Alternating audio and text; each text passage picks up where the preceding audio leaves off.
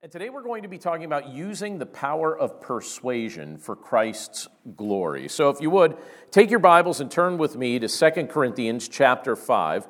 We're going to be looking at a portion of scripture that's very brief. It's just a paragraph. We're going to pick up at verse 11 and then we're going to read down to verse 15. So 2 Corinthians chapter 5 starting with verse 11. And here you're, you're going to see the apostle Paul talking about the opportunity that we're given to persuade, but there's a particular way that he would say that that is uh, something that we ought to do or something that we ought to consider. So again, 2 Corinthians chapter 5, starting with verse 11, this is what it says. Therefore, knowing the fear of the Lord, we persuade others. But what we are is known to God, and I hope it is known also to your conscience. We are not commending ourselves to you again, but giving you cause to boast about us, so that you may be able to answer those who boast about outward appearance and not about what is in the heart.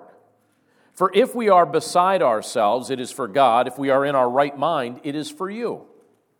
For the love of Christ controls us, because we have concluded this that one has died for all, therefore all have died. And he died for all, that those who live might no longer live for themselves, but for him who for their sake died and was raised. Let's pray. Lord, thank you so much for the privilege that it is to be able to look at your word together this morning. We're grateful for this passage of Scripture where you inspired the Apostle Paul to write some very helpful things about the work that you do through your Son, the ways in which you invite us to carry ourselves in this world, and the way your power gets demonstrated at work within us. And so, Lord, we pray that you'd help us to understand what we're reading together. We pray that you'd help us to grow in our walk with you. We pray that you'd help us to make the most of the life that you've blessed us with. And we're just so thankful, Lord, for the privilege to be able to pause right now just to look at your word and think about who you are and all that you've accomplished on our behalf. So we commit this time to you now, Lord, and we pray that you'd speak to us by the power of your Holy Spirit. We pray this all in Jesus' name. Amen. so if you've read through the book of Second Corinthians or even First Corinthians, you could see that the Apostle Paul had strong feelings for the church at Corinth. I think that that was the case for each of the churches that he had the opportunity to, to speak with and minister to, and the churches that he planted, and all of that. But when you look at Second Corinthians, a lot of people describe this book as quite possibly the most emotional letter that the Apostle Paul was inspired by the Holy Spirit to write. You have this church bringing Paul great joy. You also have uh, multiple examples when you read 1 Corinthians and 2 Corinthians. You have multiple examples of the church breaking his heart. And so there was a very complicated relationship that I think Paul felt like he had with this church as he was seeing certainly glimmers of hope, but then also certain things that he thought, you know, why is this still prevalent in your life? Why is this something that as a follower of Christ you still invite into your mindset, into your living? In the first letter that he wrote to the church at Corinth, you have Paul addressing multiple issues that had cropped up in the church that were threatening things like their sense of unity and things that were in many respects, a failure on their part to model the gospel in their city. And by the way, wouldn't you consider it an important thing as followers of Christ that we represent him well in our community? You know, that's something that, that the Lord wants us to do. That's something that as our faith matures, we certainly develop a desire to do as well, that we would represent the Lord well right here where we're at and any place that He allows us to be. And Paul was concerned because in Corinth, you have a whole bunch of people who are now professing faith in Jesus Christ but yet they're adopting a mindset and a manner of living that is just like what they've been rescued out of. It's like they're going right back to the Lord to what the Lord has rescued them out of and not seeing any problem with it. And so he challenges them on that, and it comes up over and over and over again as he speaks to them in both of these letters. And so in this letter, you have the Apostle Paul continuing to go to great lengths to encourage spiritual maturity among the church. And that's something that for us living in our era as well, that's something that we certainly want to value also.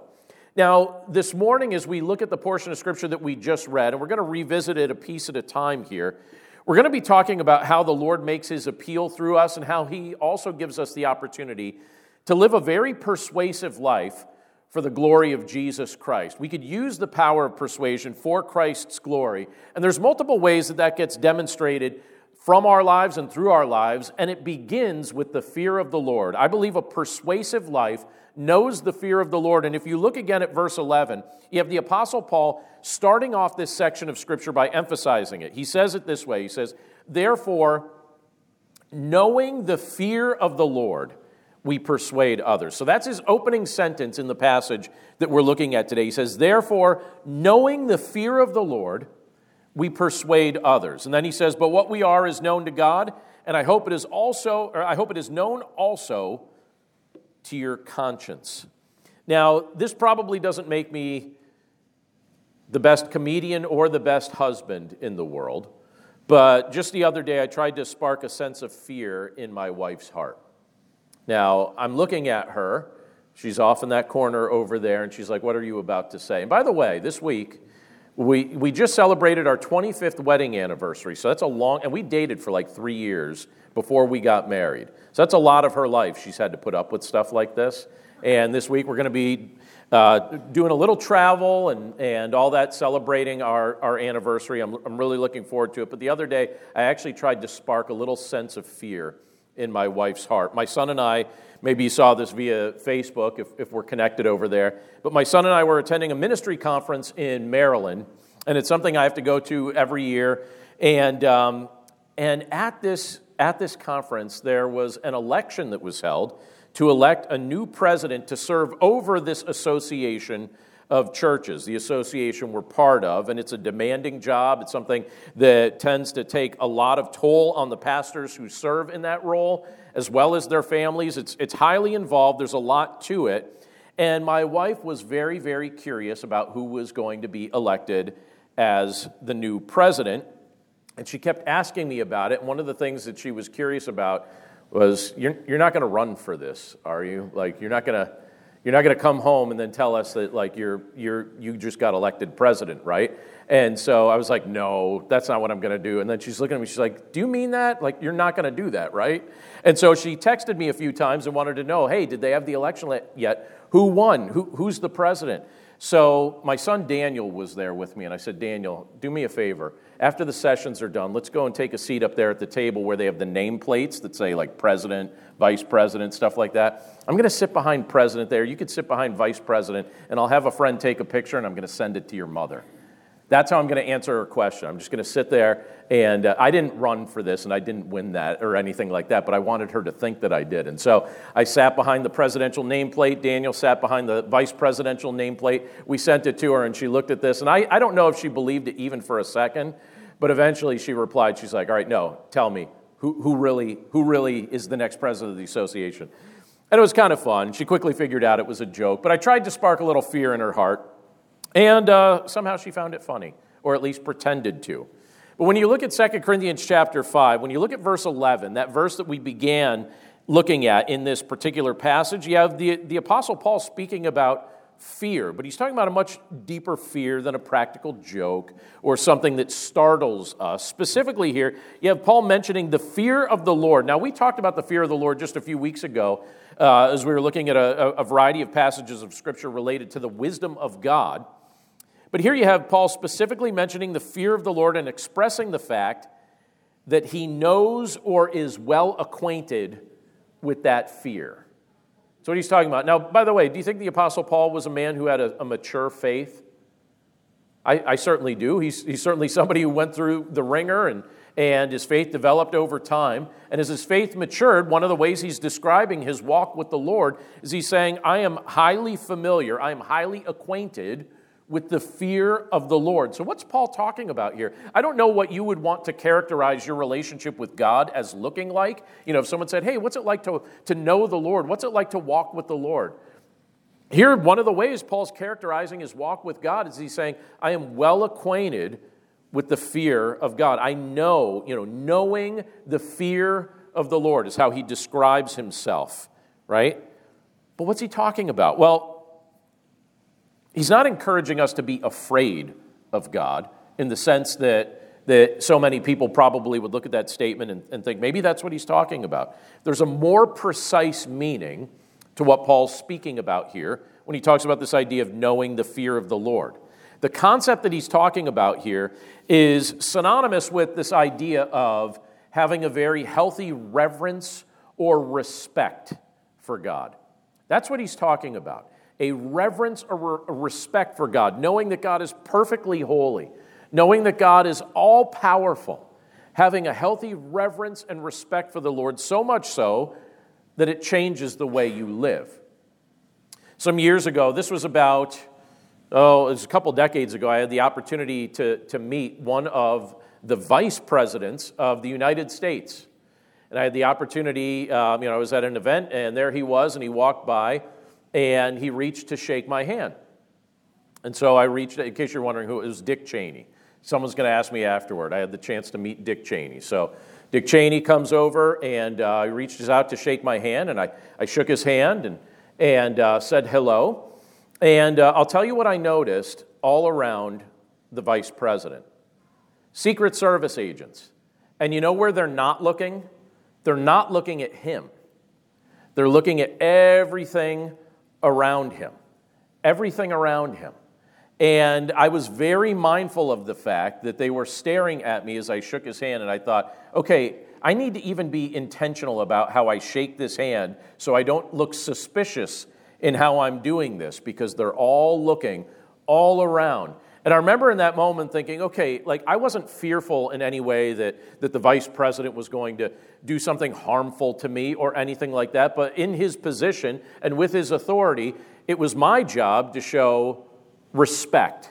It was my job to understand the nature of his role. And so you would look at that and you would say, all right, well, I had a certain fear of acting out of line. I certainly didn't want to act out of line because there would be consequences. Uh, and now I'm not afraid, I wasn't afraid of the vice president. I'm not afraid of the vice president now, but the idea is operating with reverence or respect towards someone with great authority. And that's what the Apostle Paul is getting at here when he talks about the fear of the Lord. He's saying, Do you revere the Lord? Do you respect the Lord? Does that impact the ways in which you go about your life? God is worthy of our reverence. God is worthy of our respect. The way you and I conduct ourselves in this world will reflect the depth of our respect for Him. If I tell you with my lips that I respect and I revere our Lord, but you see no change in my lifestyle whatsoever, you have no reason to believe that what I've just told you is true. But if I've told you I revere and I respect the Lord, and then my life comes in line with what it looks like to revere and respect the Lord, then by all means believe what I'm saying. And here Paul speaks about knowing the fear of God or having a deep reverence or respect for Him. And that's a very healthy thing for us to have uh, in our lives as well, to live with that kind of mindset, because practically speaking, you can tell a lot about whether or not someone has a healthy reverence for the Lord by the manner in which they choose to live and we looked at this scripture not long ago, but I want to point it out again because the scripture tells us in Proverbs chapter 9, verse 10, it says, The fear of the Lord is, is the beginning of wisdom, and the knowledge of the Holy One is insight. So there are many people who go through life not really you know, revering the Lord or respecting the Lord. And then they wonder why they go through life confused about their sense of purpose, or they wonder why they go through life not really feeling like they have any sort of deep understanding about God's plan for their life. And I don't think, we, I don't think you or I could understand God's will for our life, His plan for us, His intentions, if we don't actually begin with revering and respecting Him in the first place. And so in Proverbs 9, you have Solomon saying, The fear of the Lord is the beginning of wisdom. If I want to be a man of wisdom, it's going to start with reverence toward the Lord. If you want to be a man or a woman of wisdom, it's going to start with reverence toward the Lord. And here you have the Apostle Paul trying to convey wisdom to the church at Corinth. But he's saying, listen, if you're going to understand things from the heavenly perspective instead of adopting a mindset of earthly wisdom, understand that it begins with the fear of the Lord. Now, I have to tell you, it's one of my primary life priorities to encourage others to trust in Jesus Christ and to follow him. It's one of the main things that I believe the Lord's called me to use my life to do. So every Sunday, I stand up in front of our church and I, I stand in this pulpit and I try and persuade people to give their life over to Christ, to trust in Jesus Christ. I write books about this, I record podcasts about this, I post on social media with regularity with the ultimate aim of hoping that I'm pointing people to Jesus Christ. And maybe you do some of the same things, maybe you do even more. But how persuasive could any of us be as a messenger of God, if we're trying to be a messenger of God in the context that He's placed us in, how persuasive could we be as that messenger if we didn't personally fear the Lord? You know, what about my life or your life would persuade anybody else to follow Christ if that wasn't the dominant pattern of us, the messengers? And Paul wanted the Corinthians and all people to know and love Christ deeply, but he also knew that Christ's ambassadors, so, in this context, the Corinthians living in that culture, that they needed to carry themselves in such a way that the fear of the Lord was a dominant motivation behind their perspective and behind their actions. And many of them were living as if they had no reverence or no respect for the Lord. And so Paul looked at this and he was saying, Listen, this has to change. If this doesn't change in your life, what you're going to end up doing is you're going to fall into all sorts of silliness that your culture is preaching to you at this time. And it's no different than, than the generation in which we live in right now. There is a message that's trying to permeate your mind and your, your brain, and this culture is, is trying to send those things in your direction and in my direction. And it can be very easy to adopt that kind of mindset. And what Paul is saying, you know what? If your life is going to be characterized by something, let it begin with the fear of the Lord. Revere and respect God. And the benefit is ultimately going to be that you'll receive the wisdom of God as He supplies it to those who trust Him to those who revere him, to those who respect him, and then you'll see things unlike most of this world can see. Something else that Paul brings up when you look back at 2 Corinthians 5, when you look at verses 12 through 13, he also makes a point when he talks about this idea of our lives being persuasive. He illustrates here the fact that a, a, persuasive life doesn't boast in outward appearances. The way he says it in verse 12 and then verse 13, he says, We are not commending ourselves to you again but giving you cause to boast about us so that you may be able to answer those who boast about outward appearance and not about what is in the heart. For if we are beside ourselves, it is for God. If we are, if we are in our right mind, it is for you. If we are in our right mind. Does anyone feel like maybe you're not in your right mind sometimes? Anyone ever called you, you crazy? Can I confess to you that I went through a season in my mid teens when I was trying to figure out who I was and, and what I was all about, that I actually wanted people to think of me as crazy. Not crazy in the insane kind of way, but crazy in the sense that I wanted all my friends to think, you know what? If something was going to take place outside the norm, I wanted to be right in the center of it. If there was going to be a dare of any kind, I wanted to be the one carrying it out. I wanted people to have this mindset that, you know what? If someone's going to do something nuts or funny or entertaining, I wanted them to think it was going to be me. And I remember at one point I got this idea. I hope the statute of limitations on this is over, because if not, I'm going to be in trouble with an English teacher. But I remember at one point there was this guy, he had his locker right next to mine, and uh, he was a friend of mine, but I also felt the need to kind of bust his chops a little bit. And I, I got this idea to, to, to, basically make something happen to his locker. And so I took all his possessions out of the locker, all his books out of his locker, and I took two large boxes of baking soda and I dumped it into the bottom of the locker. And then remember how soda bottles, the two liters, used to have the plastic cap on the bottom of it? You remember that? Like they took that away years ago, but it was like a decorative plastic cap that was meant to make the bottle look bigger. Well, I ran a wire through that so it didn't pierce the actual bottle itself, just that, that lower cap. And I ran that through an opening, a vent opening at the top, and then I filled it with vinegar.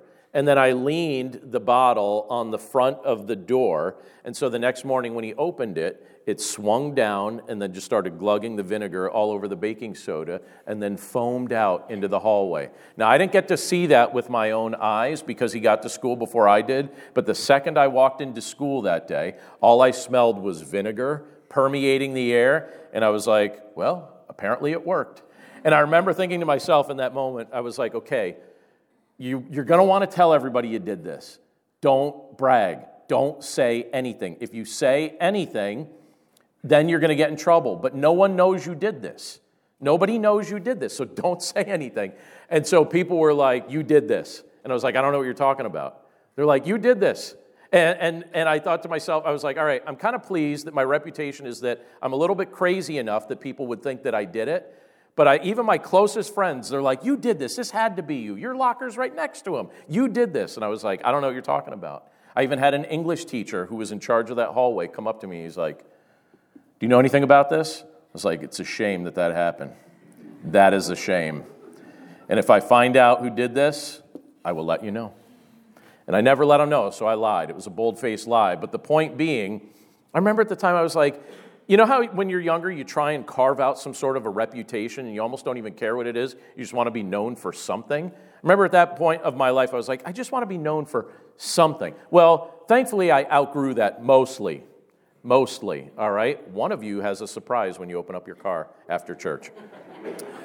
but it wasn't me. Plausible di- deniability, right? But during Paul's ministry, there were people that thought he was crazy. Legitimately, there were people that thought he was out of his mind. And that was something that would oftentimes be said. There were also people that looked at Christians during that generation, and in general, they were like, Christians, oh yeah, those people are crazy. Like, they're crazy. But in Paul's case, people thought he was out of his mind and a bit fanatical. In fact, when you look at what is, what is said uh, in Acts chapter 26, uh, verses 24 and 25, you have an, an, occurrence happening here where the Apostle Paul is before government officials here, and it says, as, as he was saying these things in his defense, Festus said with a loud voice, Paul, you are out of your mind. So, what do the government officials think of Paul in that generation? They're like, You're out of your mind. Like, you're crazy. Paul, you are out of your mind. Your great learning is driving you out of your mind.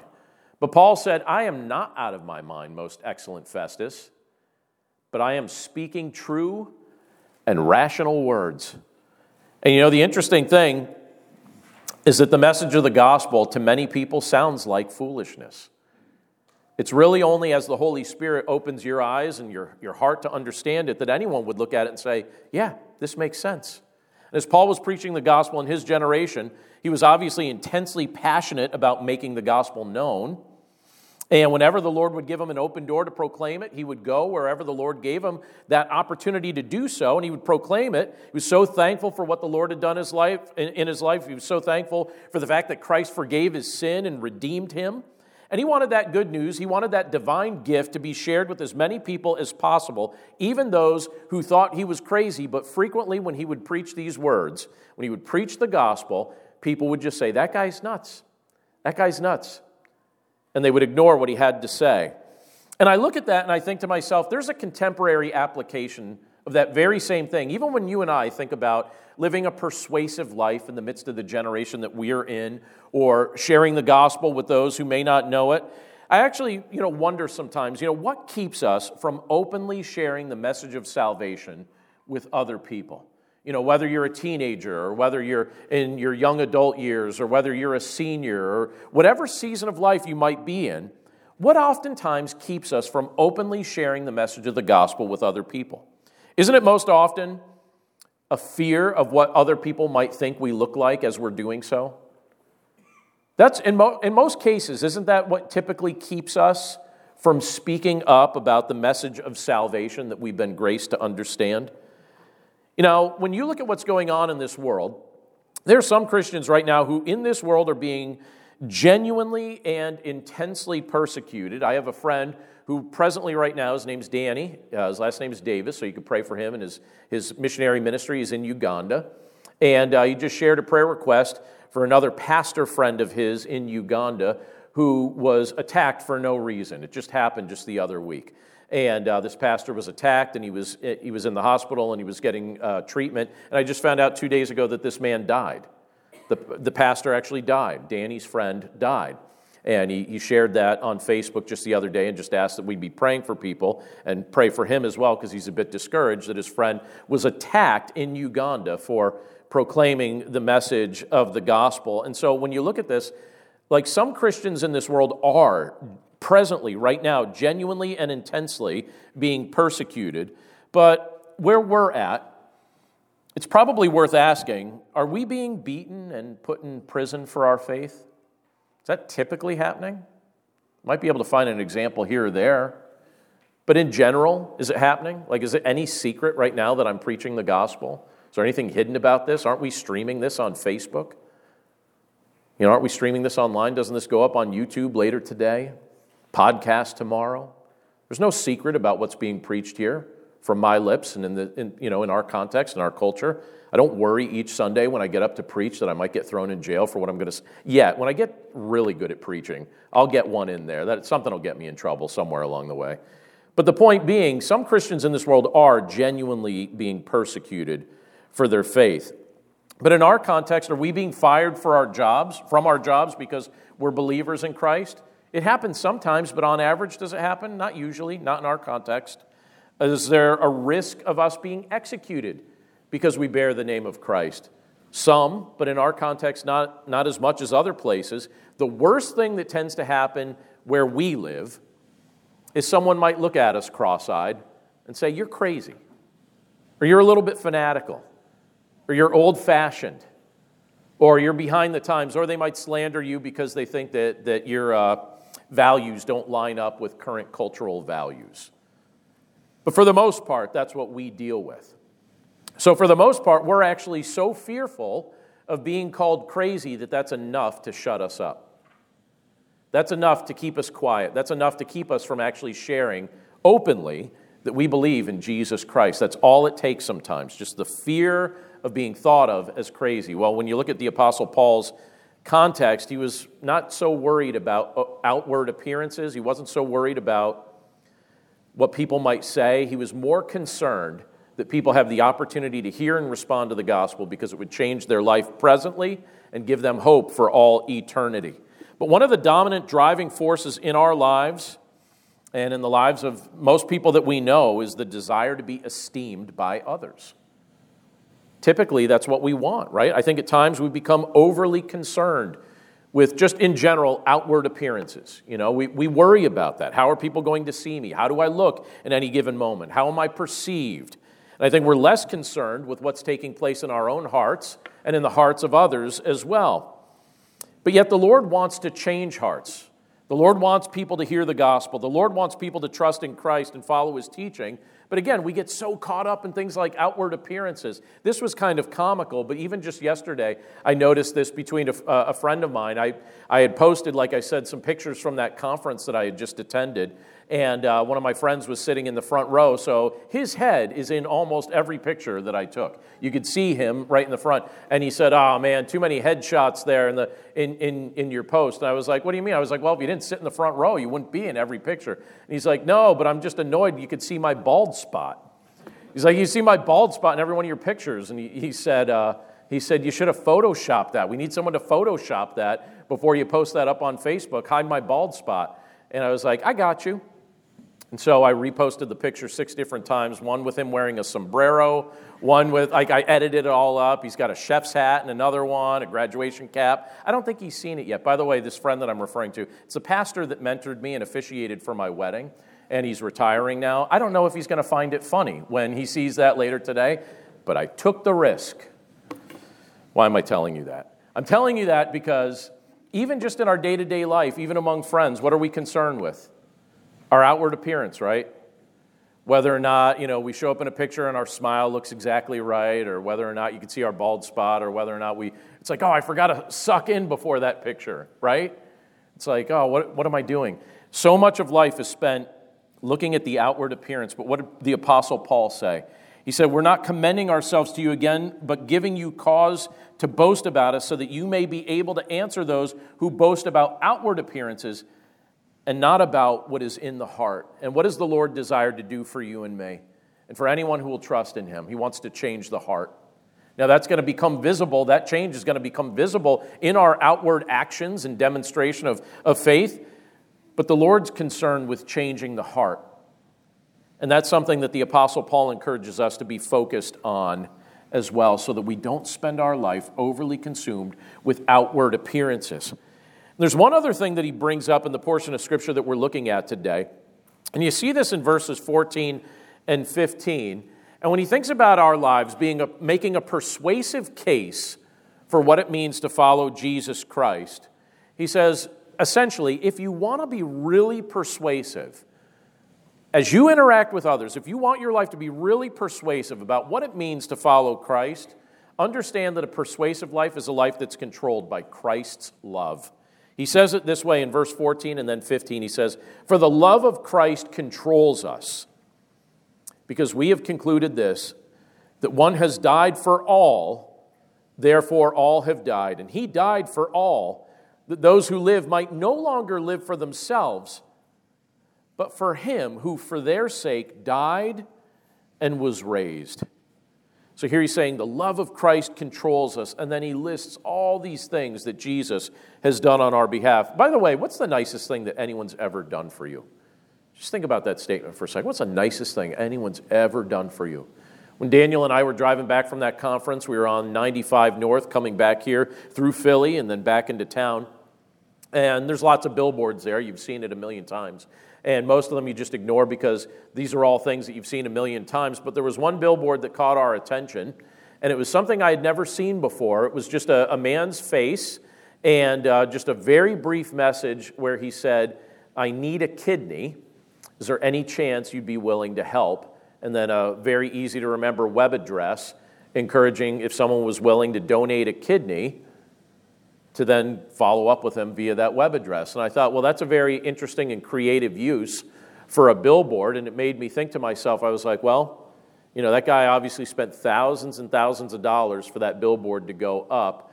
And I wonder if it will work. I wonder if that will inspire somebody to demonstrate that kind of compassion to him and donate a kidney.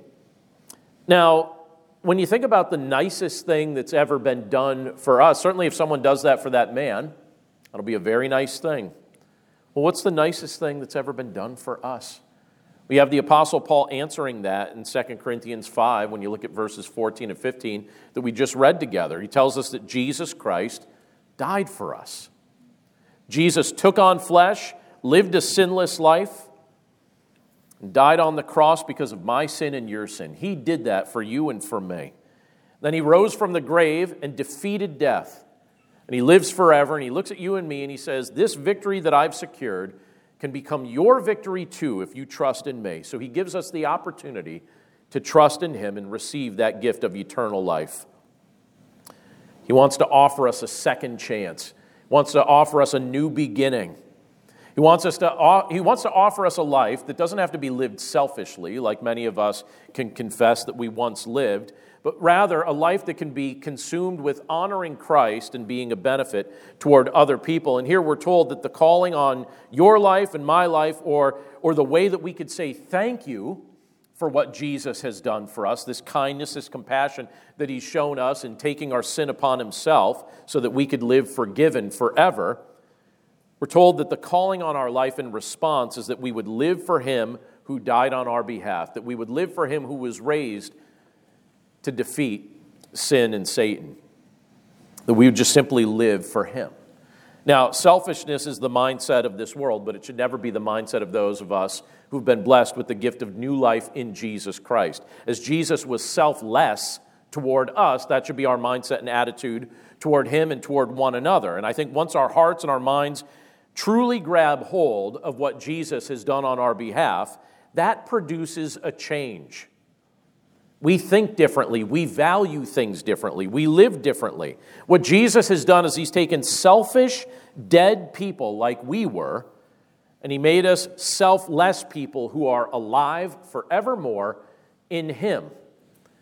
And so, this is what Paul was preaching in the generation in which he lived. This is what we have the opportunity to share as well. And I think that as we think about what Christ has done for us, the kindness that he's demonstrated to us, I think his kindness compels us. I think his kindness motivates us. We're no longer controlled by the, the perspective or the preferences of our old nature. We're now controlled by the love of Christ. That's what Paul says in verse 14. He says, For the love of Christ controls us.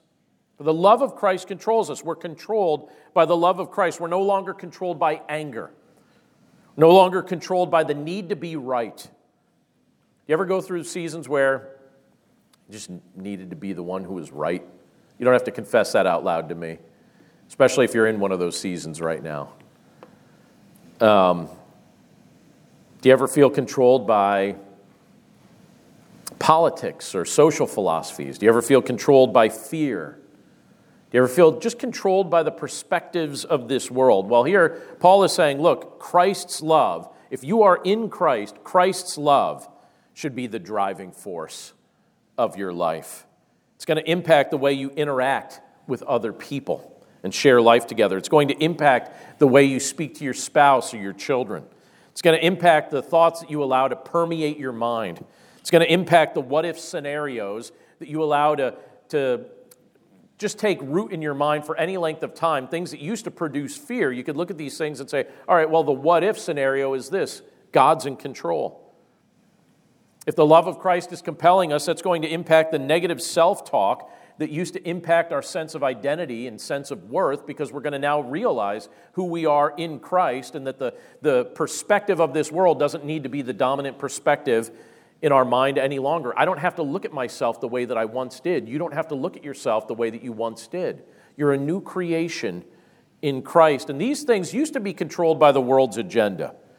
And you know what the world's agenda actually produces?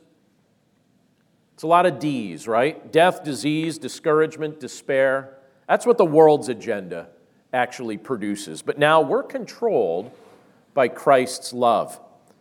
And we have a hope that's not anchored in our circumstances, it's anchored in Him. And that's a big difference. Let me say this as we finish up this morning. I'm making the assumption, and I think it's a fair assumption, that if you have joyfully received the gift of salvation through faith in Jesus Christ, if you've experienced what it's actually like to live a new life where He changes your mind, changes your heart, and gives you a new life in Him, you have that hope. I, I feel pretty confident that if that hope is something you take seriously, that's something that you desire others in your life experience as well. It means you're probably praying for certain people in your life that they would experience that hope means that you're probably giving some thought to how you interact with your friends, neighbors, coworkers, extended family, because you want them to experience that hope. And you think about that and you think, how can I persuade somebody to actually experience the hope and the joy that I have in Christ? How can I persuade somebody to actually place their faith in Jesus like he has compelled me to do so? Well, let me say two things about that. First of all, I think that it takes the Lord changing a person's heart for them to actually receive the, the gift of salvation. So begin praying for whomever is in your life that you would like to see truly become anchored in Christ as well. The second thing I'll say is this you can be a tool in that persuasion that the Lord uses to help someone who's lacking hope to find hope. And He can make a very persuasive case through the testimony of your life. There are people that have seen you in all seasons of life, and they have watched the change that He's brought into your life. I mentioned Facebook earlier.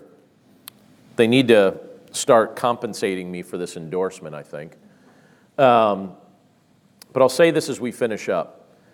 Do you ever get a notification where it says, hey, would you like to look back at your memories for this week, you know, or this day throughout the years. And if you've been on there any length of time, you're like, yeah, I, I think I would like to look back at my memories. And so I checked back those things and came across something the week before last that was a message I received from one of my friends in high school who knew me when I was trying to be just a little too crazy.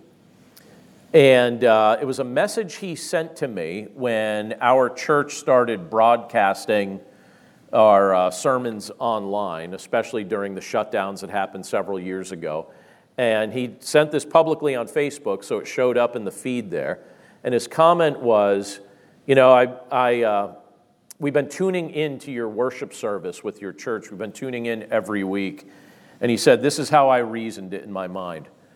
John is someone I actually watched go through the transformation that Christ can actually produce in someone's life. He's like, I, I knew you before and I've known you since. So I actually know that what you're saying from that pulpit is something you genuinely mean because I watched you live it out when you had no reason to worry about me as your audience. So he watched the change that the Lord facilitated in my life, and the Lord used that to make a very persuasive case in his. And the only reason he was willing to tune in to our live stream or listen to this is because he knew that it was coming from a mouth that meant it. And I say that to each of us because there are people in your life who will never listen to me because they don't know me from anybody. To them, I'm just a stereotype. You know, I'm just another pastor who, you know, probably fits into whatever stereotypes they think pastors fit in. So they don't know me from anybody, but they know you. They've watched you through all the different seasons of your life. They knew you as a kid, they knew you as a young adult, they, knew you, they know you at the season you're at right now. They've seen you go through hard stuff, they've seen you go through joyful moments, and they know beyond a shadow of a doubt because they've observed your life that your faith in Christ is genuine that you actually mean it because they watched your life up close. They didn't just see you on a live stream, they watched you up close. That is a very persuasive tool in the hand of God. And I hope that you'll, this is what I'd encourage us to do. Just submit yourself over to the Lord and say, Lord, use me however you choose to use me. And if you give me the words or opportunity to speak, help me to just speak up, that I might encourage somebody who maybe in the moment they'll call me crazy but maybe somewhere down the line they'll say, you know what, that wasn't so crazy. It was just different. Different from the hopeless state that I was in before I heard or responded to the truth of the gospel. And so I'd encourage you to allow the Lord to use you that way. Because in His sovereignty and how He arranges relationships, there are some people who won't listen to a single other person on this planet but you. You are God's messenger to certain people that He's placed in your life. And by His grace, I want to pray that, that the Lord would use each of us to make a persuasive case to the people and to the lives that we have the opportunity to interact with with regularity. Let's pray. Lord, thank you so much for your love and, and for your goodness and for the fact that you persuaded us to know you and to love you and to trust in you. These are things that wouldn't have made sense to us. These are things that wouldn't, we wouldn't have even valued at an earlier season of life. But now you've enabled us to actually see the value in these things. We, we recognize what your Son, Jesus Christ, came to this earth to do on our behalf. And we acknowledge your great power and your sovereignty. And so we revere you, we respect you, we have that holy and righteous fear that you desire that we have so that our lives conform to what it means to actually be a follower of yours. Father, we're so grateful for the work that your Son has done for us. We're so grateful for the fact that he took our sin upon himself so that through faith in him, we could be forgiven of our sin. But Lord, we also know in our day to day lives a whole bunch of people who are going through life shackled and burdened by all sorts of things that weigh their minds and their hearts down, and they don't know what to do with it. They think that they have to go through life carrying their past mistakes and their past errors, and so they just let it burden their hearts and they just go through life thinking there's no hope or no other solution. But Lord, we pray that as we've received the forgiveness and new life that you've offered, that you would testify to, the, to those that you've placed in our lives. You testify through our lifestyle, through our example, through our, just our personal living, and through the words that we speak what it means to be transformed through faith in your Son, Jesus Christ, as your Spirit transforms us. Lord, we pray that that would make a persuasive and compelling case to those who, as of yet, do not know you, so that they too would come to faith in your Son, Jesus Christ, and that they would experience new life through him.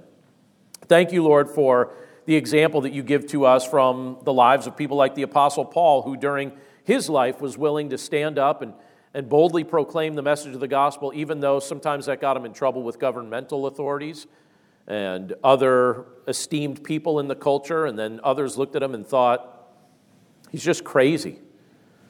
Thank you for bringing Paul from someone who overly concerned himself with his reputation to becoming someone who said, you know what, I don't care if people think I'm crazy. I'm going to tell them the truth. And I'm going to let things fall where they fall but I'm going to speak the truth no matter what people say of me. It's not about me, it's about you. So, Lord, we pray that that would be the mindset that we would adopt as well. And we pray that we would be inspired by His example, that that would be persuasive to us, so that we would be useful tools in your hand to be persuasive toward others. Thank you, Lord, for opening our eyes and our hearts to be able to see the truth of your gospel. We pray right now, Lord, for our family and our friends, our coworkers and our neighbors who as of yet do not know you. We pray that you'd make a compelling case through our lips and through our lives. And we pray, Lord, that you'd give us the courage and the inspiration to tell others who you are and what you've done on our behalf. We love you, Lord, and we thank you for these reminders from your word today. Speak to us, we pray, and speak through us, we ask, through your power. And we pray this all in Jesus' name. Amen.